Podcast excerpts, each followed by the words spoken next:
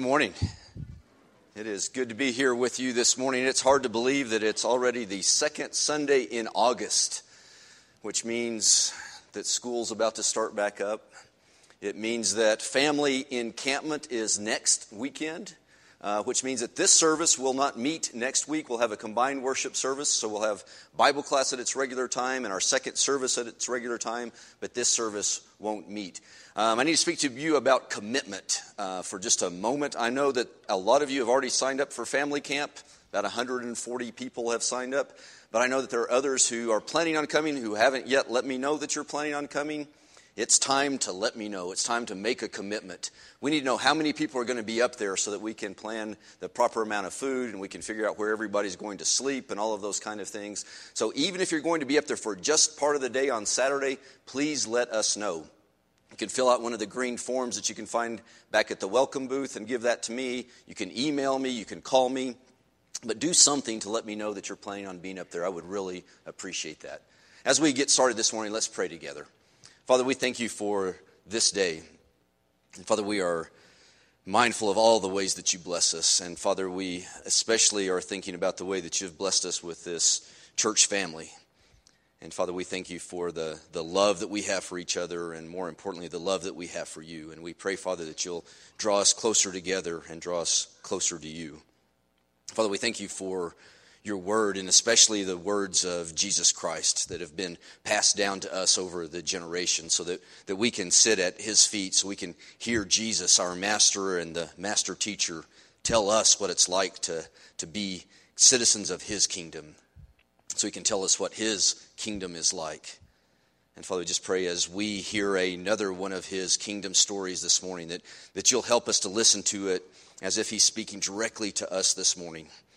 Help us, Father, to not just listen to it, but also to, to recognize that, that these words are, are spoken to us so that we can live them out in our lives. Father, we pray that you will help us to be those kind of disciples of Jesus Christ so that others may see him working through us so they too can come to know Jesus. And Father, we pray all this through his name, Jesus, who is the Christ. Amen. So we are continuing our series of kingdom stories. And each week throughout this summer, we've been listening to Jesus tell us a different story, tell us a different parable. And each week we've seen that each one of these stories is just full of kingdom truths. They're full of truths that teach us what God's kingdom looks like. They're full of truths that teach us what our king desires, what our king values. And each of these stories is full of truths that reveal what it means to live as a permanent citizen in God's kingdom. And in this week's story, we'll see that citizens of God's kingdom will have generous hearts. They'll have generous hearts that have been transformed by the extravagant generosity of our King. And today, as our story opens, the always impulsive Peter is once more at center stage. And as he takes center stage, he has a question for Jesus. And his question is about forgiveness. Matthew 18 21. Peter came up to Jesus and he asked, Lord, how many times shall I forgive my brother when he sins against me? up to seven times. Like always with Peter, you have to kind of read between the lines and figure out what is he really asking. I think what Peter's really asking is, Lord, when can I stop turning the other cheek?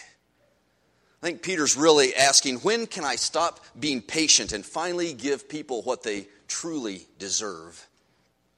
And I think Peter probably feels like he's on pretty solid ground with this question. See, most of the rabbis and most of the Pharisees were teaching that to be righteous, you had to forgive a brother up to three times. And so Peter had heard that. But Peter had also heard Jesus say that his followers would be held to a higher standard. He had heard Jesus teach that his disciples would have to have a righteousness that even exceeded the Pharisees. So I can just imagine the wheels are turning in Peter's mind, and he's thinking, the Pharisees say that we have to forgive up to three times. But I know Jesus has greater expectations for us. So I think what I'll do is I'll take their three and I'll double it. And then, just for good measure, I'll add another forgiveness to it. And there's my number seven, a good, solid number, a generous number. seven times. So Peter's asking, Can I stop turning the cheek after forgiving my brother seven times? Can I stop being patient and give them what they really deserve after forgiving them seven times? So Peter thinks he's being quite generous. And I have to admit, from where I stand, that sounds pretty generous to me as well. Surely forgiving and forgiving and forgiving and forgiving and forgiving and forgiving and forgiving, surely that's enough. So, as we listen to this story, as we listen to this parable, we need to remember that Jesus tells this story in response to what Peter has perceived to be a very generous offer. A very generous offer to be willing to forgive a brother up to seven times. But we'll also see in this story that Jesus has a very different definition of generosity. So listen to his reply to Peter's question of, How many times must I forgive my brother? Jesus answered, I tell you not seven times, but 77 times. Or as your translation might read, I do not say to you seven times, but up to 70 times seven times. And even though our translations might be a little bit different about the numbers they have, we shouldn't get hung up on those numbers. In fact, that's exactly the point that Jesus is making to Peter. He's saying forgiveness isn't about a number, he's saying forgiveness is about a heart. And Jesus is saying when you define your forgiveness by a number, what you're doing is you're aiming way too low. Because what counts in Jesus' kingdom aren't numbers. What counts in his kingdom are forgiving hearts. And then Jesus tells this kingdom story. He tells a story about true generosity, about true forgiveness. And be prepared as we go into this story. Jesus uses hyperbole, he uses wild exaggeration in this story. You may not be comfortable thinking about Jesus, our Lord and Master, being someone who exaggerates so greatly, but he does, and he does it to make a point. He uses wild exaggeration to make sure that Peter and to make sure that the crowds and to make sure that we understand his point about forgiving hearts. So listen to his story. In verse 23, Jesus said, The kingdom of heaven is like a king who wanted to settle accounts with his servants. And as he began the settlement, a man who owed him 10,000 talents was brought to him. And since he was not able to pay, the master ordered that he and his wife and his children and all that he had be sold to repay this debt. So at the beginning of this story, Jesus presents a, a problem. He presents a huge problem. There's a king, and he's ready to settle the accounts, and it's time for all of his servants to pay him what they owe him. And this one particular servant, the central character of our story, this one particular servant, he's not just any servant. This servant is a tax collector. He's a tax collector for the king. And as a tax collector, he'd been responsible for collecting a specific amount of money from his fellow citizens. And he would have been responsible for then turning that money over to the king, that amount that he promised that he would collect over to his king. He owed that amount to the king.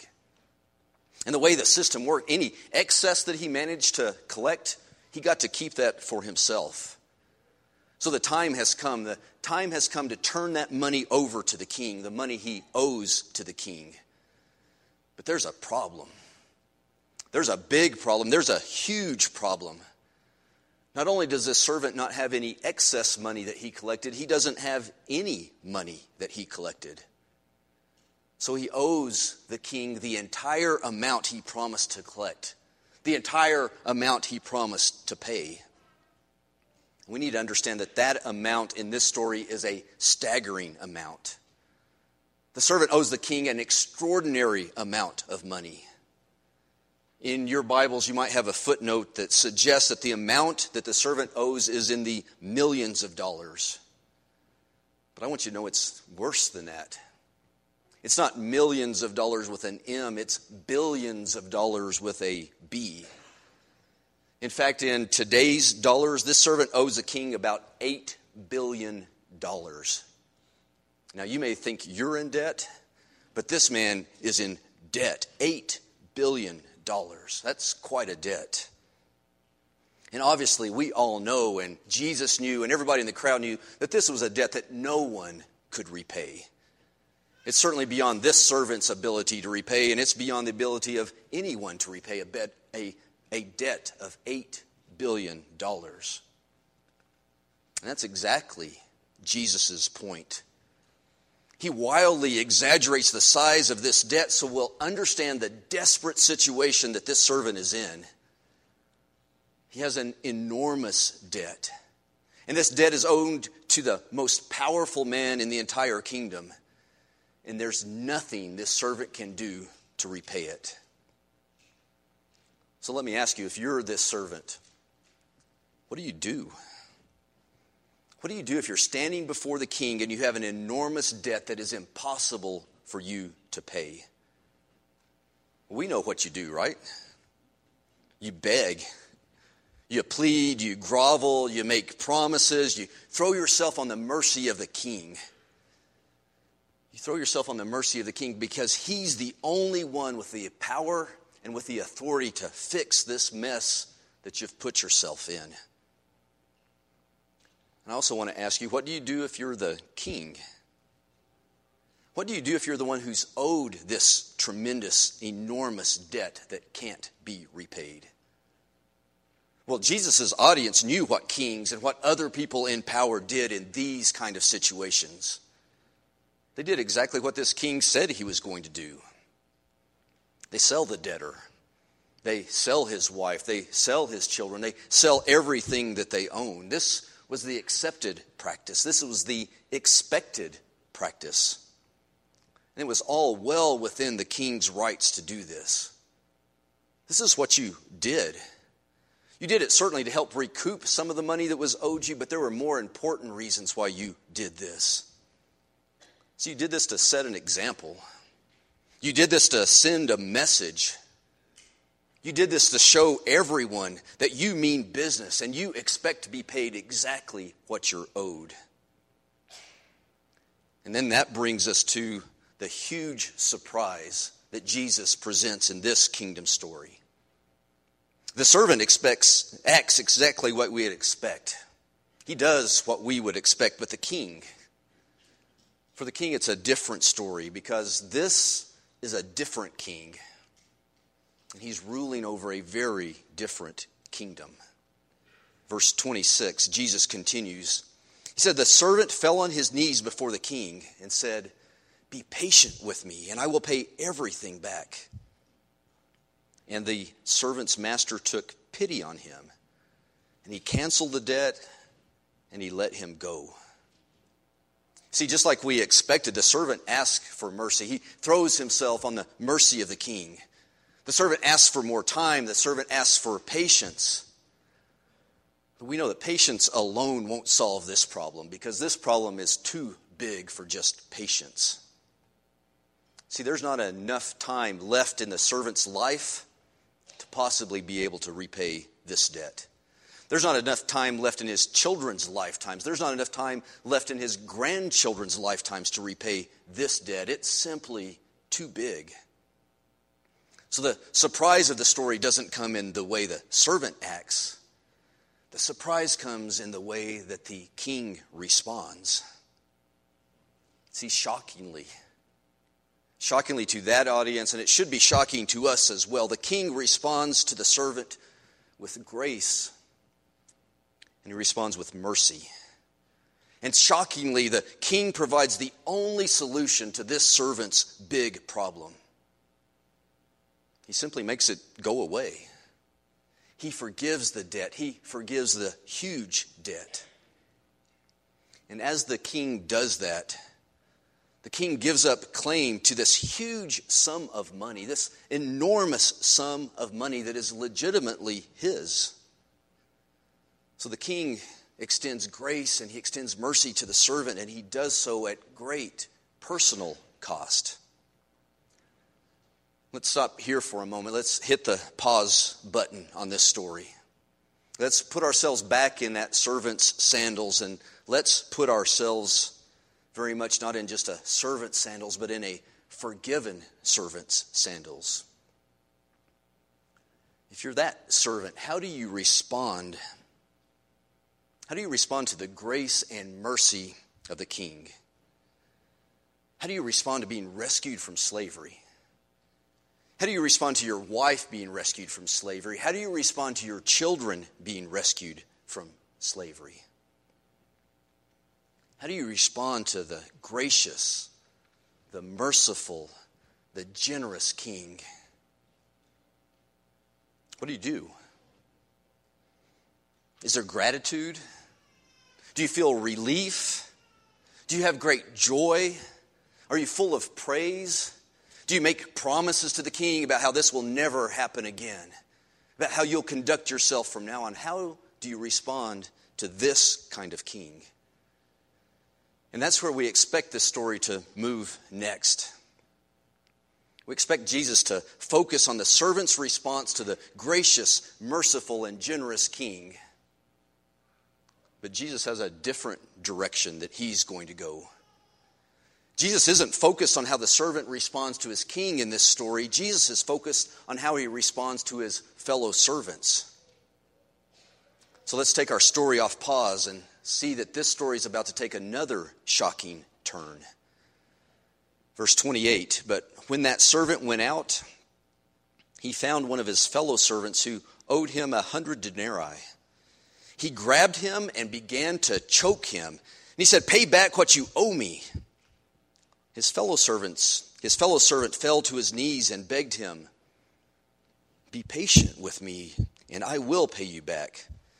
But he refused, and instead he went off and had the man thrown into prison until he could pay the debt. That's a wow moment in this story. The forgiven servant has an immediate opportunity to pay his king's generosity forward to pay his king's grace and mercy forward. He has an immediate opportunity to be like his king. He has an immediate opportunity to show that he now understands that he serves a different king. He has an immediate opportunity to show that he now understands that he lives in a different kingdom. But instead of exercising patience and grace and mercy, this forgiven servant instead chooses to exercise his power. The power that he has over a fellow servant who is in his debt. He chooses to exercise his harsh power. His harsh power over a servant who owes him a significant debt. But it's a much smaller debt, about $15,000 in today's money. See, unlike his king, this servant didn't have any patience. He didn't have any grace, and he didn't have any mercy. He didn't realize that he served a different king. He didn't realize that things had to be different in this kingdom.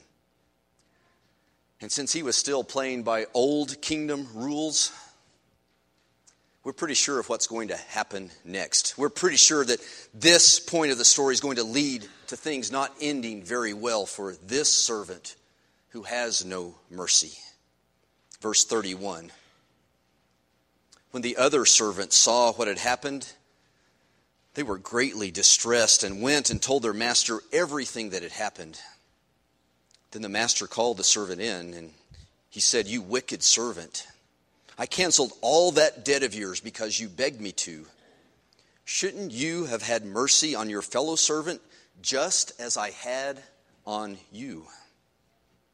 And then, in his anger, his master turned him over to the jailers to be tortured until he should pay back all he owed.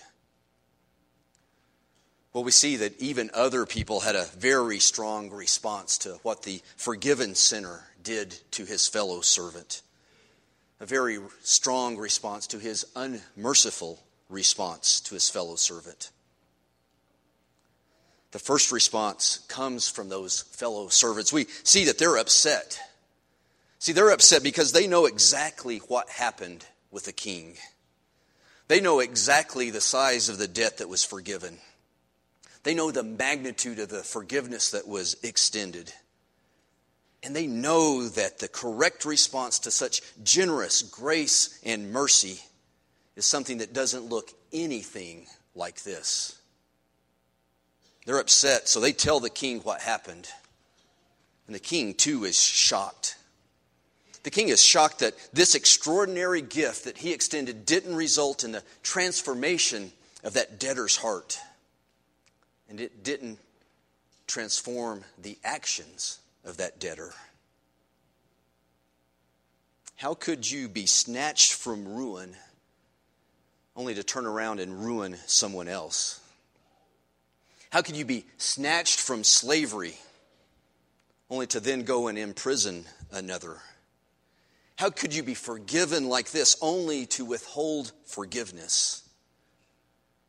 How could such a dramatic and profound encounter with the king not have changed the servant? How could he be in such in the presence of such grace, in the presence of such mercy, and then emerge without any grace and without any mercy for others? See, this is a different king. This is a different kingdom. He rules over a different kingdom. But Jesus is telling us that not only is the king different, and not only is his kingdom different, his servants must be different as well. The servants must be like their king. They must be patient. They must be merciful. They must be gracious.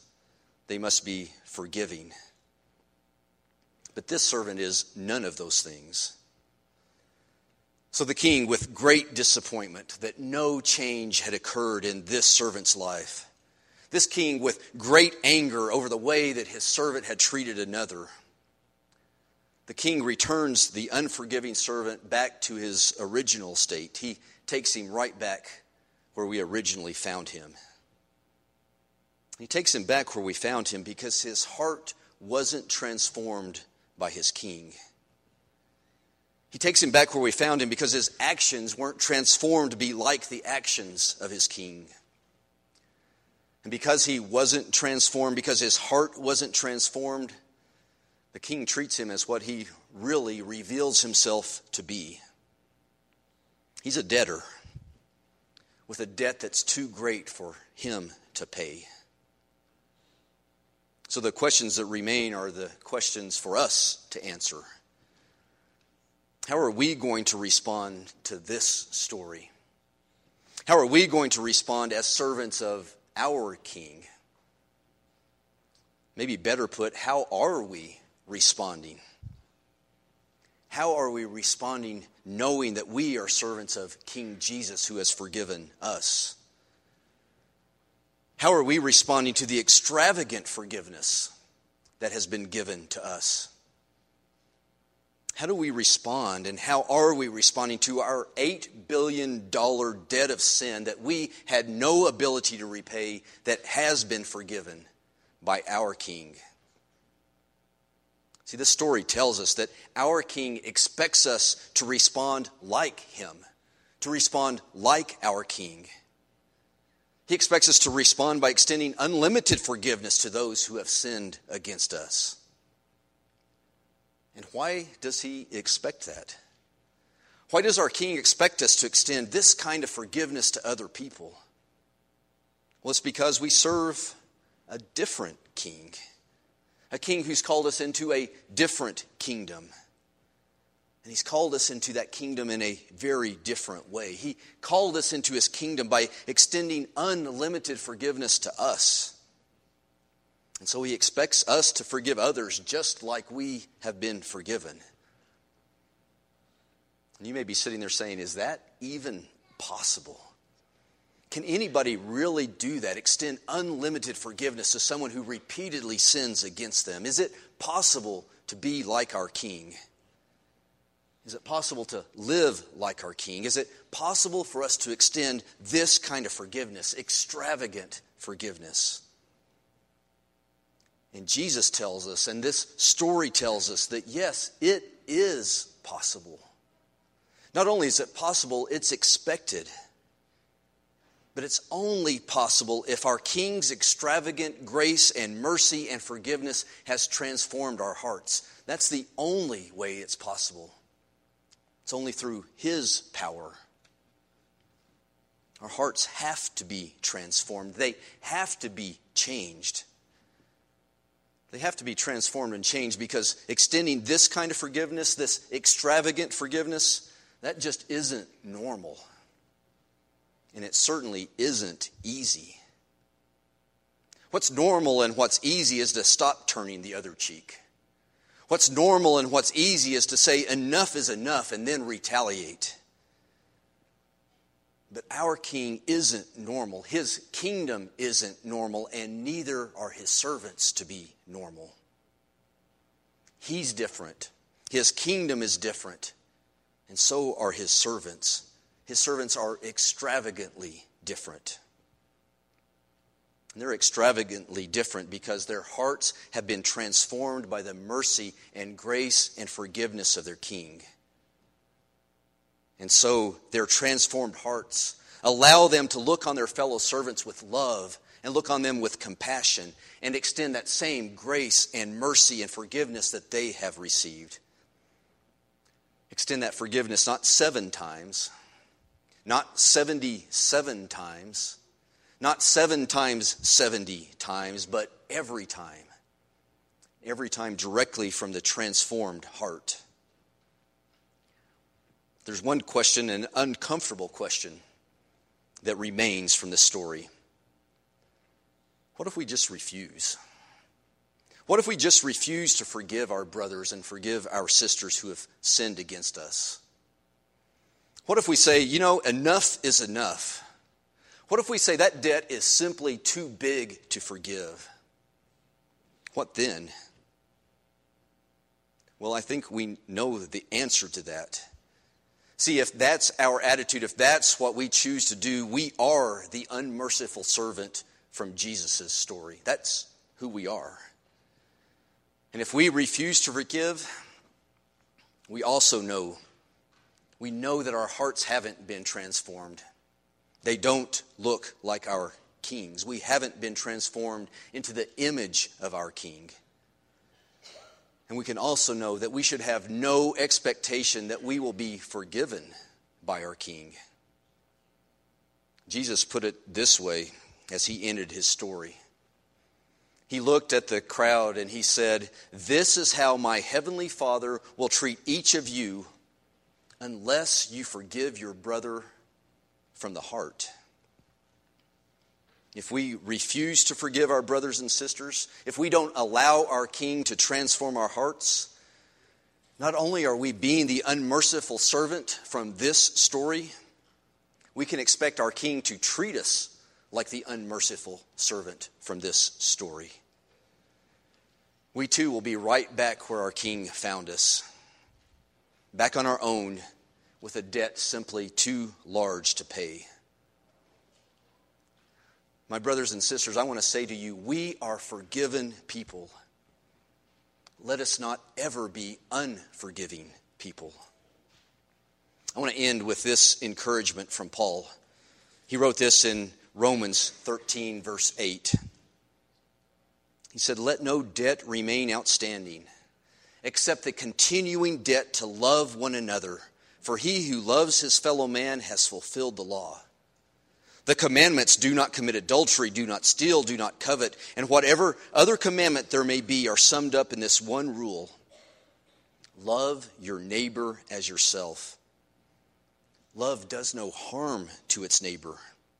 Therefore, love is the fulfillment of the law. Let's pray together. Father, we are weak and sinful people. And Father, we are prideful people. And Father, we are people who have feelings that are easily hurt and damaged. And Father, we do not find forgiveness a natural part of who we are. And Father, we stand before you asking you to transform our hearts so that our hearts will look more and more like yours and more and more like Jesus Christ. Father, so that we will be a group of people who generously, extravagantly extend forgiveness to each other so that we in this community of believers will look more and more like Jesus Christ. And Father, give us that transformation, give us that strength. Father, we pray this in the name of the Christ. Amen. Let's stand and let's sing.